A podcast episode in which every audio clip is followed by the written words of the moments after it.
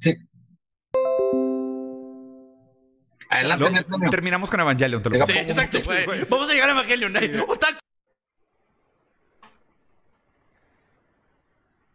Sí, sí, sí lo digo. Eh, bueno, mencionaba eh, Diego Rosarín y Chumel Torres que las empresas, y hablaban de las farmacéuticas como Pfizer, eh, como que no les agrada a ellos que pues lucren demasiado. Yo no sé qué significa demasiado, ¿sí? que exageren, no sé qué significa que exageran.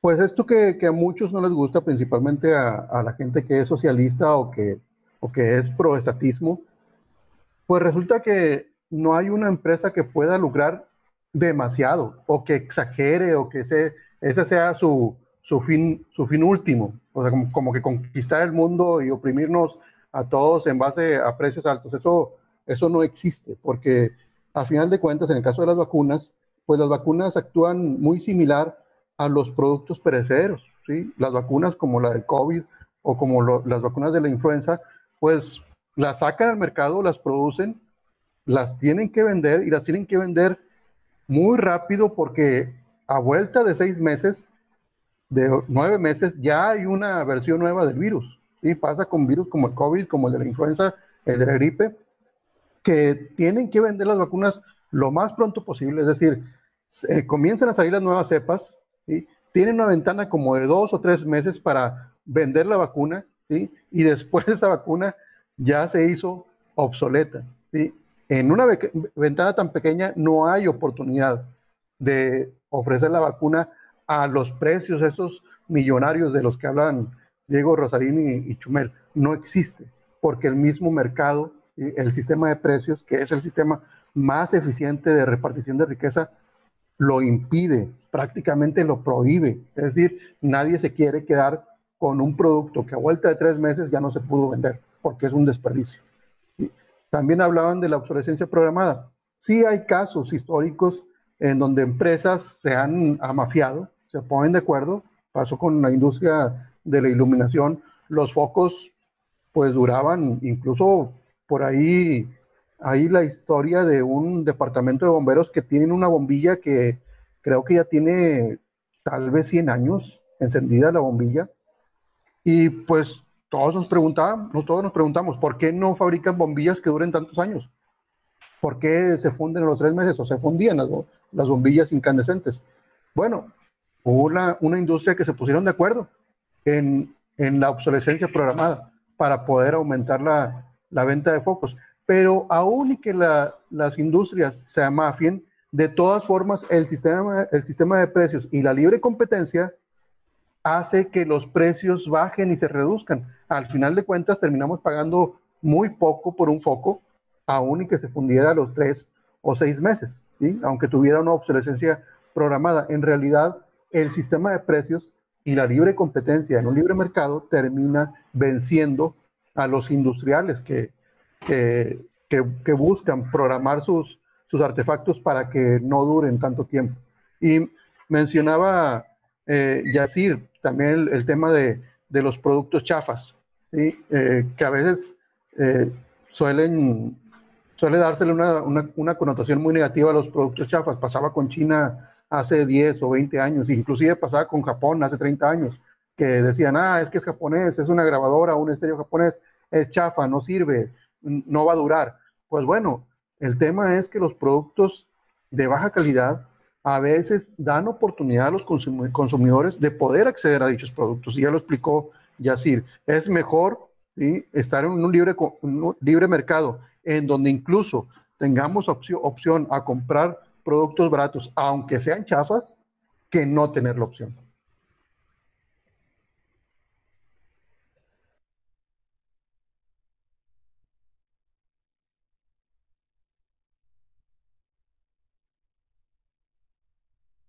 Quiero hacer un comentario rápido, mira. Eh, eh, me gustó un comentario que hizo Artemio cuando dices, este, incluso con obsolescencia programada, que la verdad que no se da mucho porque no es fácil que tantos empresarios, tantas empresas se pongan de acuerdo, es, es muy, muy difícil. Son garbanzos de a libras, es como que el sueño de todos los empresarios y prácticamente nunca se pueden poner de acuerdo. ¿no? Este, pero incluso con la obsolescencia programada, un foco es muy barato. ¿Por qué? Porque la otra es que lo hagas tú. Tú puedes hacer tu propio foco. Cuando yo estaba en la, en la secundaria, eh, hace muchos años ya, muchos años, ya estaban las computadoras, unas XT. Y, y era cuando apenas se inventaron los mouse. Total que después de un tiempo mi papá pudo comprar un mouse y cuando estábamos en la casa, mi papá con ideas muy socialistas, fue burócrata de toda la vida, este, me dice, mira, es una bolita de plástico y, un poquito de fierro y mira lo que cuesta, costó un dineral y ya estaba, hable y hable, dice y dice, puras cosas socialistas, mira toda la ganancia que se echaron a la bolsa, hasta que se me ocurrió decirle, oye, ¿sí es cierto, ah? hay que hacer uno. No me volvió a decir nada. O sea, pues oye, si, si es tan fácil como tú dices hacer un mouse, y era un mouse de los de bolita, no, tú, Marcelo, tal vez no sepas cómo eran esos. Tenía que estar limpiando por abajo. Pero era caro como él solo, porque apenas estaban saliendo al mercado. O sea, hay que hacer uno. Cuando no te gusta el precio de algo, puedes hacerlo tú también, no te lo están prohibiendo. E, e, ese era mi comentario nada más. Sí, tranquilos, vale la pena, güey. Hay, Exacto. hay un punchline. Exacto, en un momento vamos a hablar 40 de Vamos a hacer Richo Faril, güey. Les vamos a dar toda la vuelta, güey. Sí. el problema de, Y todo esto es... En la presentación.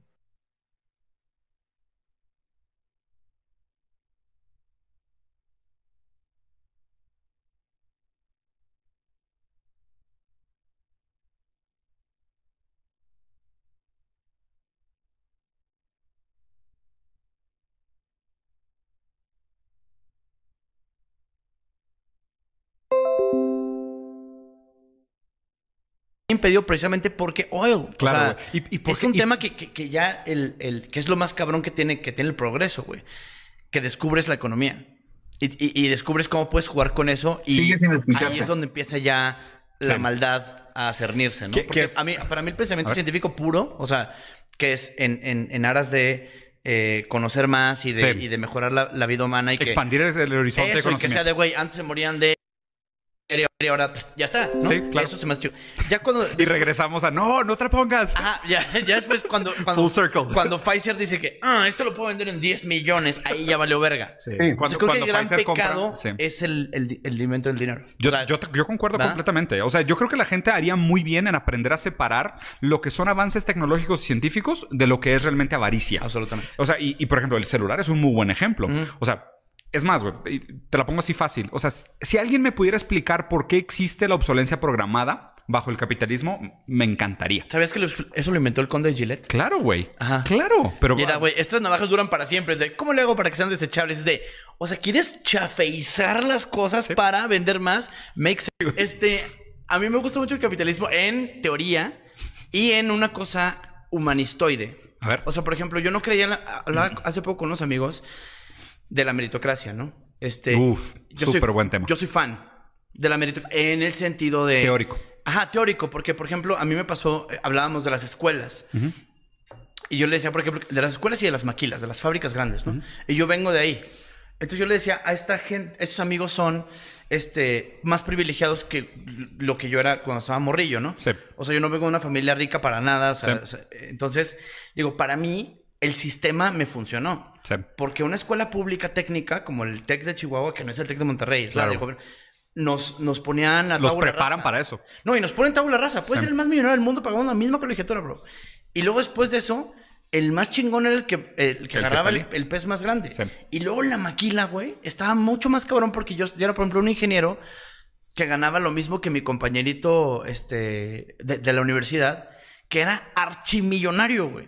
Yo me acuerdo, por ejemplo, una vez que fuimos a nuestro primer viaje, que la primera vez que yo volé fue a los 24, 25 años y me mandaron a Filadelfia. Y yo estaba de, oh my god, estoy viajando. Me hicieron hasta una comida. Ajá. Me hicieron hasta una comida en mi casa porque, güey, va a viajar el niño, ¿sabes? Entonces, está, estando allá, le decía a mi compa este, le digo, güey, qué cabrón tener viáticos, ¿no? Le digo, o sea, qué mamada güey, qué pedo, güey, podemos comprar nuestras cosas. Y me dice, dude, yo lo estoy pasando a la verga. Y yo, ¿por? Pues porque desde que entré a trabajar mi papá me quitó toda la ayuda. Y tengo que mantenerme solo con mi y sueldo. ahorita ya tengo este pinche sueldito, que para mí era de, oh my God, este sueldote, que era el mismo, ¿no? Para mí esa... Contextual. Ajá, eso, el, el, sistema o esta, el, el mérito a mí me hizo llegar a otro nivel más cabrón del que yo jamás hubiera imaginado. O sea, tú, subiste la escalera social, entonces te, parece que funciona. a, mí me funciona. A ti te funciona. Sí, sí. Y digo, nada contra, ¿eh? O sea, claro que existe la movilidad social. El, el, índice es muy bajo. Existe. El índice Ahora, por ejemplo, y es que cuando ves otros sistemas. ¿Como cuáles? El socialismo, el comunismo, no sé qué. Pero cuando escuchas las historias, o sea, las del capitalismo están culeras. Las del socialismo son de terror, cabrón. Sí, a ver, pongamos en, contexto varias cosas, ¿no? Porque creo que son varios temas buenos de platicar. O sea, primero, o sea, entiendo tu punto de que la meritocracia suena bien en teoría, ¿no? y, comparto, digo, qué chido poder, poder, vivir en un mundo donde la gente reciba una recompensa proporcional a su esfuerzo real. Que no es el, eh, no es el, que, no esté, que no esté condicionada por privilegios estructurales o detrimentos estructurales. Porque la verdad es de que detrimentos estructurales y privilegios estructurales hay por todos lados. Entonces, eso es lo que realmente impide que exista una meritocracia per se. Porque la meritocracia, la idea sería meritocracia, ¿no? O sea, como democracia, poder de las mayorías, meritocracia es poder del mérito. El poder del mérito, pues tendríamos que juzgar entonces de dónde viene la capacidad de cada quien de ejercer lo que puede ejercer. Correcto. Entonces, mira, el ejemplo de educación es muy bueno, güey. Empezaste hablando de la universidad, ¿ok? Y esto es un estudio, güey, que está abiertamente, lo puedes encontrar en la, Asociación Psicológica Americana, que habla de un, un, síntoma o un comportamiento que se llama mentalidad de escasez, ¿ok? Que habla básicamente de esto. Cuando el niño o la niña está en condiciones de miseria, o sea, tiene inseguridad de agua, inseguridad de alimento, inseguridad en la casa, eh, papás separados, eh, se sienten, hay algún tipo de violencia en su colonia, este tipo de cosas, no absorbe 70% de lo que aprende en la escuela. Y no tiene nada que ver con su cerebro. Nada que ver con su cerebro. Entonces, ya desde ahí, o sea, ya con eso te diría, cabrón, es que, güey, cada 100 pesos que le metemos a educación, 70 los estás tirando a la basura porque estos niños viven en condiciones de miseria. Porque sigue, seguimos viviendo en México. 15% de la población de México no tiene agua potable. O sea, pisos de tierra. O sea, tienen que caminar tres horas para llegar a la escuela. O sea, y tu condición probablemente fue menos peor. Mediana, media, media baja. Sí, o sea, no estamos, no estamos menesterosos. ¿Tenías papás casados? Sí. Ok, eso ya te pone tipo. En otra. Sí, no mames. O sea, eso, Ya, eso ya es privilegio. o sea, es un bajo privilegio, pero es privilegio. ¿Tenías agua potable? Sí, claro. Sí, no mames. O sea, ya empiezas a ver. Sí, o sea, el tema es que entiendo desde dónde lo estoy viendo. Claro. Porque... Tú estás viendo de la mitad para arriba. Sí, pero el tema también es que, o sea, esta conversación también es de la mitad para arriba. No. O sea, no, no, no, me refiero a, es hasta, hasta la formulación de las preguntas. Justo. ¿Por o sea, la banda que está en la obra no dice de, ¿y qué opinas de la meritocracia, mi bro? no Cállate y hay que hacer hoyos, pendejos. No, pero sí, claro, güey. pero, pero justo, ¿quién cuenta la historia? Ajá. El ganador. El ganador cuenta la historia. Walter Benjamin lo dijo muy bien. Nunca vamos a tener una visión completa de la historia hasta que reivindiquemos a los perdedores. Porque los perdedores no tienen voz, güey. A grandes rasgos los perdedores no tienen voz. Entonces lo interesante de reivindicar la historia es entender por qué esta gente no es capaz de contar una historia o por qué no participan de estos debates. La filosofía siempre ha sido un privilegio burgués. Siempre, güey. Siempre ha sido de güeyes blancos, hombres heterosexuales, que aparte muchas veces han sido racistas o nazis inclusive, que tienen tiempo, güey, para meterse el dedo en la nariz y hacerse pajas mentales, güey. Lo cual han sido increíbles. Hemos pensado grandes cosas, pero quieras o no, es estructuralmente un privilegio. El tiempo libre es un privilegio. Entonces, bueno, el mito... Sí, porque el tema es, o sea, a la hora que le empieza a la filosofía es como de, ah, tengo cinco horas libres de... O sea, es de güey... ¿Por, qué, ¿Por qué creo lo que creo? Exacto. Chonita, otro café. Estoy meditando de qué hacer contigo y el feminismo. Sí, Entonces, o sea, esa, esa, primera parte del mito de la meritocracia es bien interesante porque siempre está, primero, la ceguera de que los ganadores cuentan la historia. Segundo, de que muchos de los Factores contingentes, tanto positivos como negativos, aparecen casi como invisibles, ¿sabes? O sea, como eso. La mentalidad de escasez, muy fácil, es esto. Tú puedes saber nadar, pero si yo voy y te aviento en medio del Océano Pacífico, las probabilidades de que te ahogues son altísimas. ¿Por qué? Porque cuando el ser humano se siente desesperado o tiene una condición de alto estrés, toma decisiones bien pendejas. Y no tiene nada que ver con tu preparación. Puedes ser un vato muy inteligente, pero si te ves en una situación de desesperación, vas a tomar malas decisiones. ¿Qué era lo que pasaba, por ejemplo, a mí cuando yo vivía en el barrio en Chihuahua? O sea, yo tenía amigos, tengo amigos que son narcotraficantes, o sea, de que narcos. Narcos, narcos. Y yo, y hablando con mi hermano, Sí, este. voy a hacer. hablando con mi carnal, mi hermano, hermano le decía de, güey, es que no los juzgo, güey. O sea, ¿no qué? No los juzgo porque sí conocí sus vidas y dije, güey, esa era su one shot. Sí, claro. No que esté condonando ese tipo de cosas, pero, güey, si a mí me hubiera tocado mi jefe enferma y no tengo lana y no sé qué, y una pistola, güey, dude, sorry, güey. O sea, no sé si tendría el, la estatura moral que creo que tengo ahorita. O sea, Compórtense como debe sí, ser. fucking guy, güey. Chumel, ¿y la gente que roba por necesidad? Sí, o sea, ese, es el mismo tema. Es el mismo tema. Eh, te digo, esos güeyes no solo roban por necesidad, matan por necesidad. Sí. Y es, y es, o sea, ya después se diluyen cuando ya tienen millones de pesos, no sé qué. Claro. Pero nosotros tuvimos una historia en el barrio que un compa se hizo poli y otro se hizo narco. Mames. Y uno mató al otro sin querer, güey. Sin querer. O sea, en una realidad ya eran carnales, güey. Pero el tema es que la vida los pone ahí, güey. Sí, sí, sí. Ya a la distancia, eso, pues estamos aquí hablando muy meritocráticamente, sí. todo lo que quieras, pero el tema es de. El día yo a día. No sé, yo no sé qué hubiera hecho en esa situación. Hardcore. No, y, quiero analizar ahora la segunda parte de la meritocracia, ¿no? O sea, la meritocracia de los ganadores, porque a través de, la, de los perdedores, pues digo, elementos sobran para justificar por qué hay una frase que siempre repito, güey, y me la repito más a mí mismo, pero también para la gente que conozco, que es de un güey que ganó un premio Nobel, que dijo, a mí no me impresiona tanto la inteligencia de Einstein, sino la cantidad de niños y niñas con el mismo potencial que murieron sin nunca haber podido tocar una calculadora. Ay, cabrón. Ay, cabrón. Ahora, ¿y no crees que esa parte, por ejemplo, es, la historia, lo cuentan los ganadores y todo el tema? ¿No crees que eso lo vamos a ver cambiar con la llegada del Internet? O sea, por ejemplo, te voy a decir, mm. Eh, antes, por ejemplo, vamos al contexto México. Antes, eh, el presidente sí decía cosas que permanecían medio en el misterio. De, veras que sí es cansado escuchar este amigo. Este. A ver, no, no se roba por necesidad, no se mata por necesidad, son decisiones que tomas. Hay, hay personas que por más necesidad que tienen, trabajan, se esfuerzan, trabajan 10, 12, 14, 16 horas diarias, incluso más y, se esfuerzan por sacar adelante una familia. El decir que robo por necesidad es una tontería. ¿Por qué? Porque necesidad tenemos todos. Yo hoy tengo necesidad, los hermanos de mi presidente de la República tienen necesidad y por eso robaron. E, es, el robar es un delito que tiene que ser perseguido. Punto. No me interesa la situación, por qué lo hiciste, no, no, no, no hay una justificante para apropiarte de algo que no es tuyo. Y ya, se acabó. Quieres tener algo, tienes que trabajar, tienes que esforzarte, no tienes que ir a matar gente porque tienen necesidad y pues es el único trabajo que había, ¿no? E, es, esa es una falacia. Y, y, es de veras es muy cansado, hice el comentario porque parece que ya iban a cambiar de tema. Iba, e, es muy cansado para mí escuchar eso. Eh, yo conozco gente que trabaja 16 e incluso más horas diarias, literal. Se van, duermen, regresan y vuelven a chambear. Y están esforzándose, ahorrando y viendo la manera de sacar adelante a su familia y ellos mismos. Eso es lo que hace un ser humano. Eso es lo que hace grande una nación. No el justificar el asesinato o el justificar el robar. Es mi punto de vista. Yo voy a comentar algo sobre que. Ahora me toca a mí. dale, dale, dale. dale. Eh, mira, Diego Rosarín ya en varias ocasiones he escuchado, tiene muy ensayado, ensayada su narrativa. Lo veo que prácticamente en todas las entrevistas que, ha dado es como un script. Habla eh, en, al mismo tiempo, son las mismas palabras, es la misma narrativa. Ahora está utilizando su narrativa de la meritocracia que él dice que es un mito.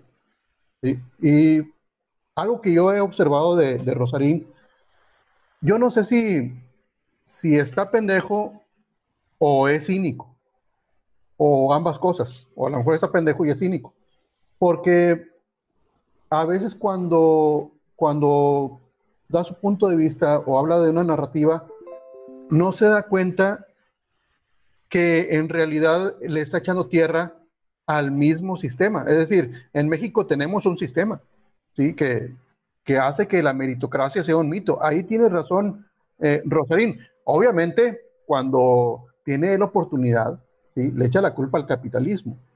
Solamente que aquí es donde, donde digo que o está pendejo, es estúpido, o es cínico, o ambas cosas. Porque en México no hay capitalismo. Hay eh, resquicios de capitalismo, pero lo que hay es socialismo manifiesto comunista me da la razón, porque el manifiesto comunista es bien claro. Ahí, ahí tiene 10 puntos, 10 puntos para que una nación pueda llamarse socialista. ¿sí? En el manifiesto comunista vienen 10 puntos y habla de un impuesto sobre la, sobre la renta progresivo, habla de educación pública, habla de estatización de las empresas, habla de una banca, ¿sí? una banca que emita créditos y que esta banca tiene que estar en régimen de monopolio a la orden del Estado, es decir, el Banco de México. En Estados Unidos, la Reserva Federal. Eh, habla de la, no sé si ya mencioné de la, educación pública, habla de la abolición del trabajo infantil, ¿sí? porque a los socialistas no es que les importaban los niños, sino que veían que los ricos ponían a sus hijos a aprender de, la industria, aprender del trabajo y pues decían, ¿cómo vamos a permitir que eso suceda? ¿Cómo vamos a permitir que se cultiven nuevos, nuevos capitalistas? Eh, hablaba de la, de la destrucción de la familia.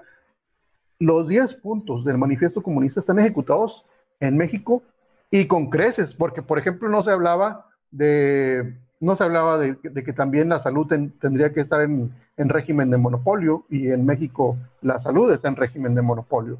La educación, aunque algunos dicen, bueno, pues, pero es que es mixta, es, privada y también eh, hay, hay pública y también hay privada. Pues es falso. La educación básica privada, pues nada más de privado tenemos las instituciones, porque la, la Secretaría de Educación Pública también les manda los libros de texto a las, a las escuelas privadas y tienen que ejecutar el, eh, la doctrina del Estado. ¿Sí? Es decir, en México capitalismo no hay, hay mercantilismo. Y en ese sentido, sí hay lo que nosotros en Liberemos México denominamos el apartheid criollo. Es decir, aquí en México no hay una división de clases, no hay una división de razas, hay una división ¿sí? de un grupo de ricos privilegiados, que son los mercantilistas, pero también hay los ricos que no tienen nada que ver con el gobierno y que se dan porque ellos tienen que luchar en contra de todas las regulaciones que, se les imponen, de todos los impuestos que se les imponen, ¿sí? Y está el... Y, lo mencionaste hace rato, Yacir, en un comentario fuera del aire, en donde hay pobres que reciben su, su beca o, o, son viejitos y este, un apoyo, pero pues sabe que ese apoyo no les ayuda para salir de la pobreza. Es decir, son pobres por siempre con privilegios del gobierno. Y hay otros pobres que... Y a veces no lo reciben no porque no haya, sino porque no quieren, porque el orgullo les gana y dicen, ah, chinga, yo no, yo no soy un mantenido. Salen a trabajar todos los días, salen a chingarse, ¿sí? salen a, a, buscar el pan o la tortilla para, para llevarlo a la mesa de su casa. ¿sí? Son gente de familia, de familia que, que yo les denomino capitalistas naturales. En Estados Unidos, si mal no recuerdo, Ronald Reagan, yo creo que Ronald Reagan eh, mencionó alguna vez que los latinoamericanos en Estados Unidos son como, como republicanos, se comportan como republicanos porque son gente de familia, gente que sale a trabajar, manda la remesa a, México y están preocupados es más, ¿qué tan de familia no serán que tienen la familia en México y la familia en Estados Unidos y mantienen a dos familias? Eh, en, ese sentido, son lo que allá Reagan les llamaba republicanos o conservadores naturales, yo acá en México les llamo capitalistas naturales, y, le doy en parte la, la, razón a Rosarín, pero en parte porque no tiene razón al decir que es porque el capitalismo, no, al contrario, es porque en México tenemos un sistema socialista que divide a la sociedad en cuatro grupos. Los ricos privilegiados, los pobres privilegiados, los ricos que no son privilegiados y los pobres que tampoco son privilegiados. Y el segmento de pobres que no son privilegiados tienen que luchar con algo que yo le denomino los aranceles internos. Los aranceles internos son las regulaciones y toda la gama de impuestos, el pago de Infonavit, el pago de IMSS, el pago de Afore, que a los pobres o a la clase media les impide competir con los privilegiados de la clase alta. Ese, ese impedimento lo que provoca es que en países como México, a un Elon Musk, no tenemos en cada generación a un Steve Jobs, no tenemos en cada generación a un, este, a un Microsoft, a un IBM, a un gigante informático. No los, no los tenemos. ¿Y qué es lo que sucede? Donde con otra fórmula, con un capitalismo de Estado, están creando a sus propios monstruos capitalistas. O tenemos en África, ¿sí? A países como, como Ghana, como Botswana, allá por, por el lado de, de Egipto, tenemos a países que están saliendo también adelante porque comenzaron a implementar eh, reformas liberales, ¿sí? Y están creciendo al 8%, como cuando aquí en México intentamos ya salir de, negativo porque resulta que desde Peña Nieto andamos en crecimiento de, en negativo, es decir, en decrecimiento.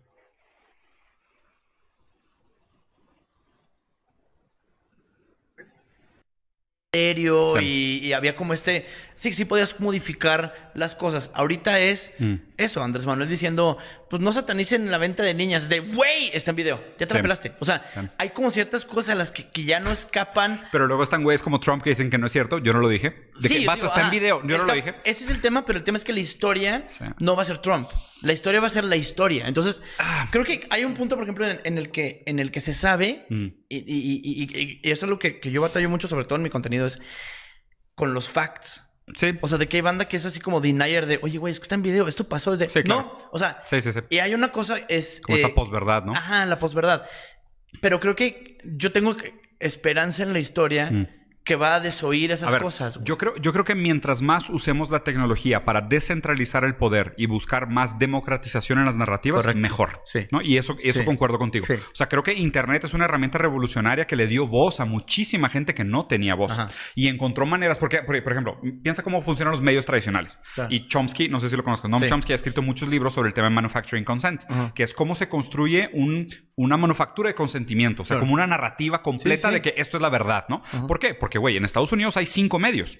O sea, cinco empresas son dueñas de, todos los medios. Todos. Pero viene Internet y democratiza, porque descentraliza. Y dice, oye, güey, pues a medida que este pedo se descentraliza, chingón. Ok, pero ¿qué pasa? Si tú no dejas, el, si tú no separas el motivo del dinero, porque el motivo del dinero es el principal es la principal censura. Ahí te va por qué. Sí, sí. los periódicos es de que tú puedes hablar de lo que tú quieras en mi periódico, mientras mis patrocinadores estén dispuestos a seguir pagando la tinta. No toques a, no toques a Ley a Telcel. Obviamente, porque si alguien no me paga la tinta, yo no puedo imprimir el periódico. Entonces digo, todo es abierto, todo se puede hacer. Pero es que eso menos el que paga las cuentas. de que el medio es un producto. Pero es un producto. Sí, pero el tema es que cuando, cuando la información se vuelve el producto. Pero ¿en dónde se distribuye? Ajá, o sea, el tema, lo, lo, cabrón es que con, la llegada al internet es de, güey, no hay tinta que hacer, no hay, o sea, solo son hertz que se gastan. No, pero hay mantenimiento de software, sí, hay no, no, perfecta, pero... No, y la manera como se mantiene gratis es monetización a través de comerciales. Sí. O sea, sigue siendo el mismo modelo de negocio, nada más que ahora es digital. Está menos centralizado que antes, pero sigue siendo el mismo modelo de sponsorship.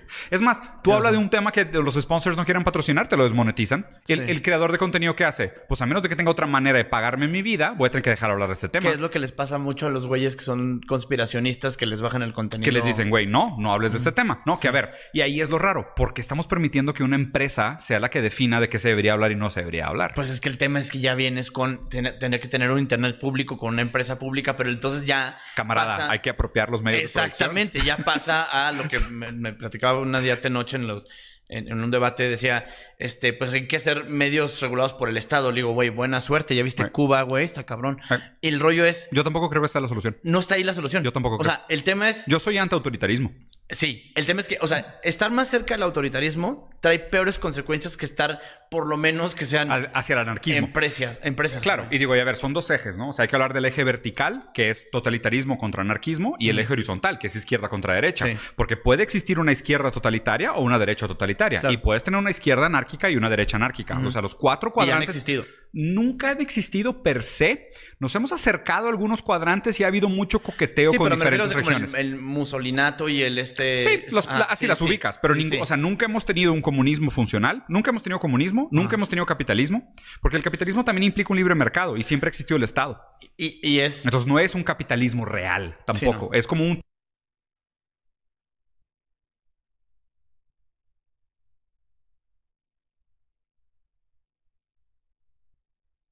tipo de capitalismo de Estado, feudalismo. Hay países que tienen más libertad económica que otras, pero también el sueño del capitalismo puro sin Estado es una pendejada. O sea, cualquier persona que haya leído sabe que es de que por lo menos el capitalismo necesita un Estado mínimo que dé legitimidad a las propiedades. Y que tenga, que tenga, ciertos métodos de control, porque también es que... O sea, ahí los capitalistas te pelearían que eso no es capitalismo. Sí, pero el tema es que, por ejemplo, no puedes dejar en el libre albedrío a de, no, todos van a ser buenos. alguien se le va a brincar... ¿Eres en contra del libre mercado o eres a favor del libre mercado? Yo soy a favor del libre mercado, pero... ¿Total o en algunas cosas? No, no, no. O sea, eres en contra. soy, más a favor de la competitividad del más apto. O sea, pero es que entonces, pero justo, entonces, a ver, para que existiera tal cosa como la competitividad del más apto, pues tendríamos que tener puntos de partida similares. Yo lo que creo, por Si no, no hay competitividad. Sí, pero, si no son privilegios. Ahora, y desde el privilegio tú puedes decir eh, que puede convenir o no, porque el privilegio existe, quieras o no, ah, ah, porque ah, such is life. No. O sea, bueno. Yo, yo te peleo lo que quieras, la naturaleza humana, lo que quieras te lo peleo. ¿Los privilegios son, son naturales? Claro que no. No, no, no. O sea, que, que existen. Lo, ah, no, existen ahorita, pero son contingentes de este momento histórico.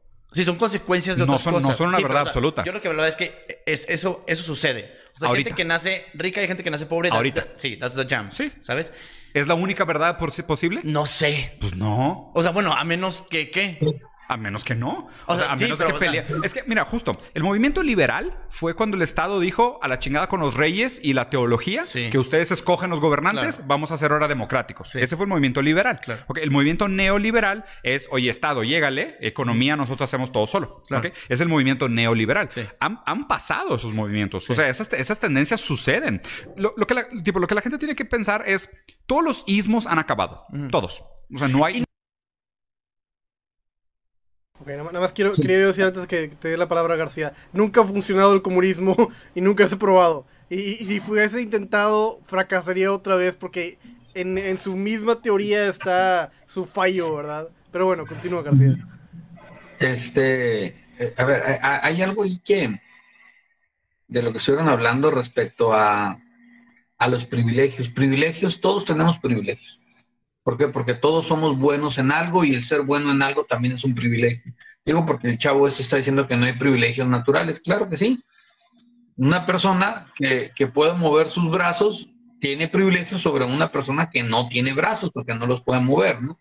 Y una persona con más habilidades, pues tiene más privilegios que otra. Pero también una persona que no tiene brazos también tiene privilegios.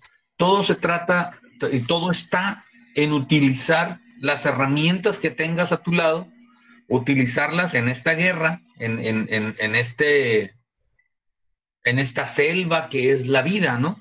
¿Por qué? Porque aquí todos estamos luchando, estamos luchando por sobrevivir, estamos luchando por mejorar, estamos luchando por salir adelante. Algunos tienen, digo, este, algunos la tienen un poquito más difícil, otros la tienen un poquito más fácil, pero bueno, eh, en, hace rato también, hace rato Chumel comentó algo respecto a que eh, él no la tuvo tan fácil, eh, un amigo de él la tuvo mucho más sencilla, pero precisamente la vida difícil o la vida un poco difícil de Chumel fue lo que le dio las herramientas para ahora hacer lo que es Chumel. Sí, o sea, y eso no lo adquirió de la noche a la mañana, ni le llegó.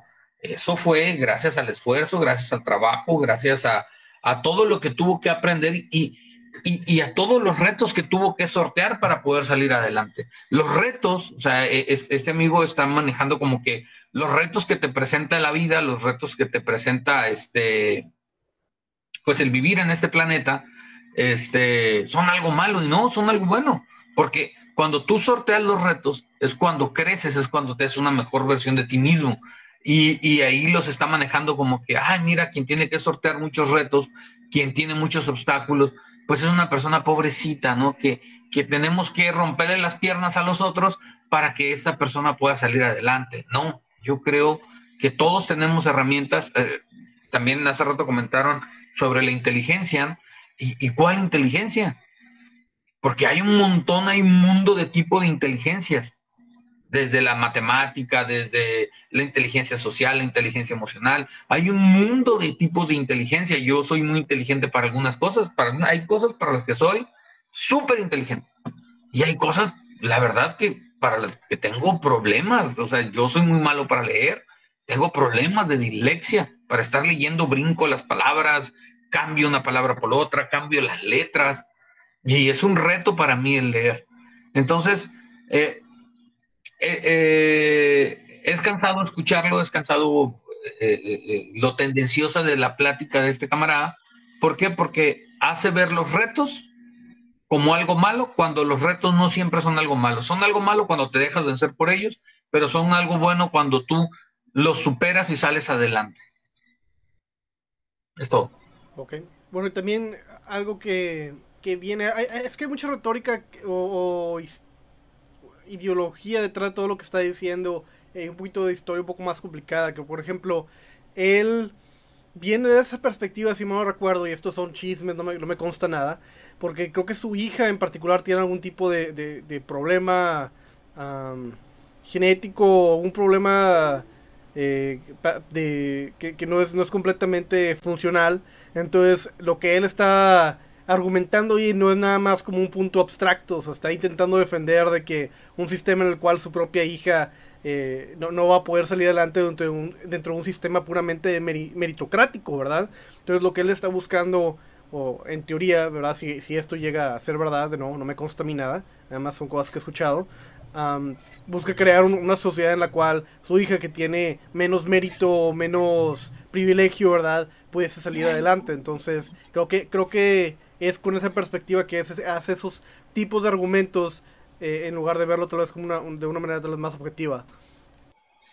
E, es que, a ver, eh, como hay una persona que no tiene brazos, pues hay que cortar los brazos a toda la gente para, para estar en un mismo nivel, ¿no? Y como hay una persona que es invidente, pues hay que sacar los ojos a todas las personas para que todos estén. No, o sea, eh, así son los socialistas, pues ellos quieren, en lugar de aprovechar, aprovechar las herramientas que tienes, quieren siempre hacerle daño a los demás, pues para justificar su mediocridad.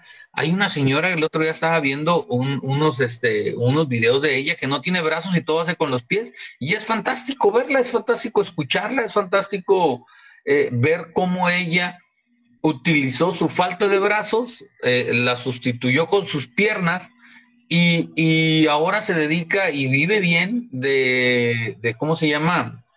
Se dedica a dar conferencias motivacionales y, es, y a ver, en honor a la verdad, es imposible que una mujer así no te motive, ¿no? Siempre fíjate, hay una manera de salir adelante. Adelante, escuché, creo que una entrevista en donde Rosarina hablaba de sus niños y mencionaba que, que uno de sus hijos mayores, no sé si sea niño o niña, que sus, uno de sus hijos mayores, como que él no decía que tenía algún déficit, decía que a veces actuaba con cierta torpeza. Y que su hijo menor, eh, pues como que en un momento dado lo ignoró. Y Rosarín dice que le dio una lección a su hijo menor, que le explicó que él estaba obligado como una persona con mayor poder, estaba obligado a ayudar a los más débiles. Y él decía, pero ¿por qué? O sea, su niño sí le preguntó, ¿por qué tengo que ayudar, ayudar a los más débiles? Ah, bueno, porque esa es la responsabilidad que tenemos las personas que somos más, fuertes, más fuertes ayudar a los más débiles. Yo cuando vi esta entrevista y cuando dijo, dijo eso, la verdad, aunque suena muy romántico, y suena muy romántico, yo pensé, pues le acabas de dar la peor lección a, tu hijo menor. Porque cuando crezca, ¿qué tal si él decide que su hermano mayor, que tiene un déficit, no es lo suficientemente débil como para recibir su ayuda? ¿O qué tal si no se la merece? Porque qué tal si escucha a Rosarín y no cree en la dichosa meritocracia. Y a lo mejor su hermano no merece ser ayudado. Tal vez alguien lo merece más que él. Entonces Rosarín, en lugar de haberle enseñado los valores de la familia y decirle, lo tienes que ayudar porque forma parte de la familia y en familia nos ayudamos, es decir, una forma más, este, ¿cómo podría decir? incluso sin, sin, meterme en religión, más paleológica, güey. O cooperativa. o cooperativa, es decir, oye, venimos de una sociedad en donde el núcleo de la sociedad es la familia, ¿sí? Eh, y lo dice la paleontología, no lo, no, no, lo dice ni siquiera la religión, lo dice la paleontología, que, que la familia nuclear es el, eh, por descubrimientos que, que, se han hecho, eh, es, el, es el origen de la sociedad humana, ¿sí? la familia. Como en los leones son las manadas, como en algunos animales son las manadas, en, en, en los humanos pues somos la familia y así funcionamos. Y así funciona el patriotismo real incluso. Es decir, ¿quién es patriota? Pues como lo dice la etimología, pues el que tiene patria viene de, de, de es lo que dice la etimología. Y habla del patrimonio, es decir, de, las, de la propiedad de la familia. Un patriota es el que defiende a su familia, defiende su patrimonio, defiende a sus amigos, defiende a su comunidad y así va creciendo hasta que bajo ese sistema todos terminan defendiendo a la nación. Exacto. pero Rosarín le dio la enseñanza equivocada. Le enseñó, no, lo tienes que defender solo porque es tu obligación y porque este, él es más débil y tú eres fuerte. Lo siento, pero capaz que va a crecer su hijo y va a decir, no, papá, mi hermano, aunque sea mi familia, no merece ser ayudado. Me encontré a alguien que merece más que mi propio hermano. Exacto, coincido contigo. Eh, ahí creo que el daño se lo hizo a los dos, ¿no? Se lo hizo a uno porque le, está obligando, oye, lo tienes que ayudar, es tu obligación. Güey, es que eso no es por obligación, eso es por amor. Exactamente. Enseña los valores familiares, el amor familiar es lo más importante. Y, y al que tiene el déficit, o sea, lo enseñó a depender de su hermano menor. Exacto o sea, a ver, tú eres, eh, tú eres un inútil, tú eres un dependiente y vas a depender toda tu vida de la ayuda de los demás. O sea, también eso está mal. Imagínate que eso le hubieran dicho a la señora esa que les dije que no tiene los brazos y todo hace con las piernas. Tienes que depender de ellos, tienes que depender de los demás. Coincido plenamente con lo que dice Artemio. Creo que este amigo está educando muy mal a sus hijos, pero bueno, yo creo en que todos debemos de tener la libertad de educar a nuestros familiares, a nuestros hijos, eh, como creemos que es lo mejor. De todas formas, más adelante se van a ver los resultados, ¿no? Pero eh, el, crear, eh, el, crear lástima, creo que es la peor forma de educar a alguien, queriendo darle lástima a los demás para que te ayude. Bueno, es mi punto de vista, igual que el de Artemio. Ok. Y yo, como mi punto de vista, más que decirlo. O sea, me, me, ponía a pensar en relación a lo que decía Friedrich Nietzsche. Y me, sorprende que él tenga esta postura porque según él, el, el sabe de Friedrich Nietzsche, donde esencialmente es una manera de, perpetuar esta mentalidad de esclavo, ¿verdad? De tienes una obligación por el hecho de tener poder con otro sector de la sociedad, ¿verdad? O con, con, con esta persona que tenga menos poder, como si fuera, pues esta retórica de Spider-Man, ¿verdad? De que tienes poder y, tienes un privilegio, ah, ahora eres esclavo del resto de la sociedad y tienes que, tienes un deber, ¿verdad? A, todos de, protegerlos y de que, que, les vaya bien. Es de que, no, es claramente una mentira a la sociedad para, para, el beneficio de un sector al costa de otro. Cuando muy bien, como, como decía Artemio, o sea, podrías haber dado una retórica más más positiva, así de que, bueno, es cooperación, ¿verdad? O sea, en otro momento él te puede ayudar a ti y, el mundo cambia, ¿verdad? Y nunca sabes cuándo lo puedes necesitar. O una variedad de otras retóricas mucho más cooperativas, ¿verdad? O mucho más positivas de que, de que no, este, tienes que, tienes una obligación que te acabo de, de una obligación imaginaria que te, que te voy a hacer que cumplas, ¿verdad? En contra de tu, de lo que tú crees es tu mejor, este, pues, lo que, tu, tu, mejor idea al respecto de lo que debería de ser. Te voy a poner así mi, mi, mi, poder de padre, ¿verdad? Para decirte lo que es.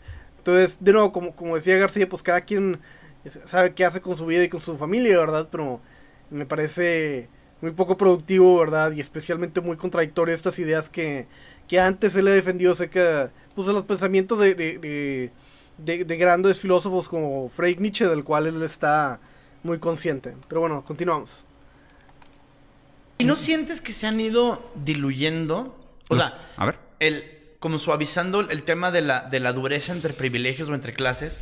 No digo que estamos en un sistema ideal. No, no. Pero yo siempre ah, hemos mejorado. Por supuesto. Porque antes era. Ah, no, claro, güey. Totalmente. Era Luis XVI y el güey pidiendo con no, en la mano. A ver, güey, la clase media de hoy vive como un rey del siglo XIV. Exactamente. O sea, eso es bueno, esa expectativa de vida. O sea, no mames, no se compara. Entonces yo, por supuesto que hemos progresado. cuando platicaba con un amigo que es, comunista, le decía, por lo menos, es, yo sé que está mal este lado.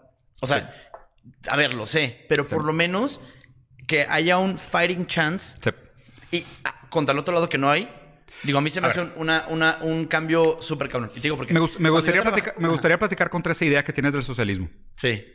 Yo te digo porque lo único que es el socialismo y comunismo, a ver, es la lecturilla que te das de repente en la prepa que es así como de, güey, viva Nietzsche, ¿no? Este, pero, pero eh, yo de, con los amigos que conviví y con los viajes que he hecho, digo de a la verga, o sea. Sí, claro. Pero por ejemplo, eh, Cuba, Cuba y Venezuela, ¿no? Que son los, son los ejemplos favoritos de, Internet, ¿no? De que cualquier cosa, Bubucela y Cuba, güey, son de que todo lo que todo el mundo saca. ¿Tú crees que no existe, o sea, tú crees que es. No hay factores determinantes del intervencionismo americano en que esos países estén así de jodidos. Ah, ¿Cuántos años lleva la ONU votando en contra de las sanciones económicas de Estados Unidos contra Cuba? Pero también, por ejemplo... ¿Y no, te parece que sea relevante? A ver, y el tema es, por ejemplo, yo, yo cuando fui a Cuba justo este, observé eso de las, de las... De las sanciones. No, ¿cómo le dicen? Le dicen, tiene otra palabra. Los paraísos turísticos, ¿ok? No, bueno, ahorita me acuerdo. Este... ¿Los embargos? Ah, el embargo, ¿no? Del, del American Embargo. Y le decía yo, güey, estoy de acuerdo con esto porque de verdad es que hay gente que tiene un coche de 1900. Una cosa que quería mencionar es que el marxista no está a favor del libre mercado, así que cada vez que hablan de que, ay, está tan mal porque eh, tiene un embargo, ¿verdad? Pero para empezar, puede, puede comerciar con muchos otros países, ¿no? Estados Unidos no es el único país del cual uno puede comerciar. Y segundo es el marxismo en particular, ¿verdad? Habla sobre la autosuficiencia, ¿verdad? Y está en contra del libre mercado. Así que esta idea de que, ¿por qué no? Está mal porque no pueden comerciar con los malvados capitalistas, ¿verdad? Me, saca de quicio cada vez que escucho esta, esta retórica vacía de que, no, el comunismo tenía una perspectiva muy clara acerca de los capitalistas y no era, y, no era bonita, no, no era el, mantener un un, este, libre mercado con ellos. Era más de como homicidio. Sí, además el embargo solamente era de Estados Unidos hacia Cuba. Es decir, no había embargo con México, no había embargo con ningún país latinoamericano. Incluso México le prestaba dinero a Cuba. Cuba, eh, dinero que no pagó cuando Fox le dijo a, a Castro, come si te vas. ¿sí? Fidel Castro después declaró que ya no le iban a pagar la deuda a México. ¿sí? Entonces, Embargo, embargo, así como tal, no tenían, porque podían, como tú dices, negociar con el resto de, naciones y lo hacían. Cuando, pues se supone que los socialistas pues no creen en el, libre mercado, pero, pero ah, cuando se trata de, hablar de embargo, sí, ahí sí creen. Y por eso esa retórica del embargo no es tal. Y, tenemos ejemplos en donde el socialismo no funcionó y jamás estuvieron en un embargo. En, eh, en Suecia, Sí, Suecia, en Suecia el primer eh, eh, ganar, el primer escaño en el, en el Congreso sueco eh, lo ganaron los socialistas creo que en, en 1912. Suecia pues, dio una escalada hacia el socialismo cuando nosotros iniciamos la Revolución Mexicana en 1910, que fue la primera revolución socialista del mundo, Suecia se fue por el lado democrático y los socialistas comenzaron a avanzar. Para la época de los 60s y 70s ya se hablaba del milagro sueco y le, denominaron el, estado de, bienestar sueco. Para 1990 Suecia ya había quebrado. Llegaron los liberales a Suecia, hicieron reformas liberales. ¿sí? Para el 2000 medio ya se estuvieron arreglando. En 2010 todavía siguieron con, las reformas, entre ellas fue la, educativa. Hoy por hoy Suecia funciona con el voucher educativo. Es decir, ellos nunca tuvieron eh, eh, temas de embargo, al contrario, seguían comerciando con todos los países. Aún así, el estado de bienestar sueco fracasó en 1990, lo echaron a la basura y hoy por hoy Suecia volvió a acceder al mundo capitalista. Son, es de los países más capitalistas del mundo y ahí está la prueba de que el socialismo no funciona. Es lo que yo llamo los experimentos mundiales. ¿sí? O sea, no hay vuelta de hoja. Si quiere que mencionemos otros casos que no son Cuba, Venezuela o Corea del Norte, pues tenemos ahí a, los países de, Europa, de eh, Euroasia, ¿sí? todos esos países que se desligaron de, la URSS y, comenzaron su migración hacia el, capitalismo de libre mercado, lo lograron. Tenemos a Suecia, tenemos a Finlandia, tenemos a todos esos países que fueron abandonando el socialismo, ¿sí? abrazaron de nueva cuenta el capitalismo, ¿sí? países que no tuvieron embargo y aún así fracasaron. Este, no, un, un, un comentarios ahí al respecto. No estoy de acuerdo, por ejemplo, en eh, la democratización del Internet. Sí, mira, el, el tema del embargo, para empezar, a mí me gustaría dejar bien claro cuáles son los puntos del embargo. ¿no? Eh, en el embargo nunca estuvieron los alimentos, de hecho, Estados Unidos es el que más exporta alimentos para Cuba de manera legal. Eh, el embargo nunca fue impuesto a los demás países y el embargo vino principalmente porque en la revolución cubana eh, muchos americanos tenían inversiones en Cuba. A ver, todos sabemos que habían hecho hoteles, estaciones de radio y cuánta cosa, ¿no? Y de repente cuando llega este animal diciendo expropiese, expropiese, oye, pues a ver, tú estás en todo tu derecho de expropiar lo que quieras, es tu país, eh, es tu autonomía, este, siempre y cuando tus reglas o, tus reglas locales te lo permitan, ¿no? Pero que tú expropies algo no, no te exime de el pagar lo que expropiaste. Las otras personas habían invertido ahí, habían invertido de manera legal, tenían la documentación que lo acreditaba y pues ellos, ellos este, pueden solicitarte, oye, ¿sabes qué? ¿Te quedaste con el hotel? Pues quédatelo, pues ni modo, yo no quiero vendértelo, pero tú lo expropias, pero págame el hotel. Aquí está lo que gasté, aquí está cómo estaba debidamente constituido y debidamente este, construido según tus, tus reglas, ¿no? De ahí es donde viene el embargo. ¿Por qué? Porque después le piden a Cuba, oye, pues sabes que los tribunales internacionales dicen que me tienes que pagar tanto dinero, no me lo pagas, pues te embargo hasta que me pagues. Y, te embargo, ¿cómo? Yo no voy a comerciar con tecnología contigo. Pero eso no obligó a México, Estados Unidos no obligó a México a embargar a Cuba. Eso, del embargo es un mito con el que han querido, eh, pues, decir que, que, el socialismo es bueno. Y algo importante respecto a eso, el socialismo, la base del socialismo es la autosuficiencia y principalmente la alimentaria. Es que no van a comerciar con nadie, porque ellos no necesitan a nadie y el comercio es malo, la moneda es mala. No tienen que comerciar con nadie. Pues ese, es el fundamento. Yo no entiendo por qué tanto barullo con, con ese tema, ¿no?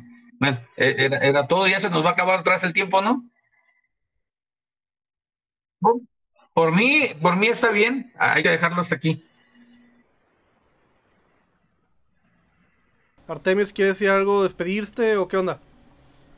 Sí, una despedida pues aquí, aquí, le dejamos, pues, pues aprovechando para invitarlos a.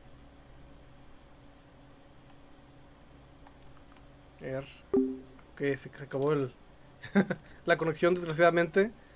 Que por la obsolencia.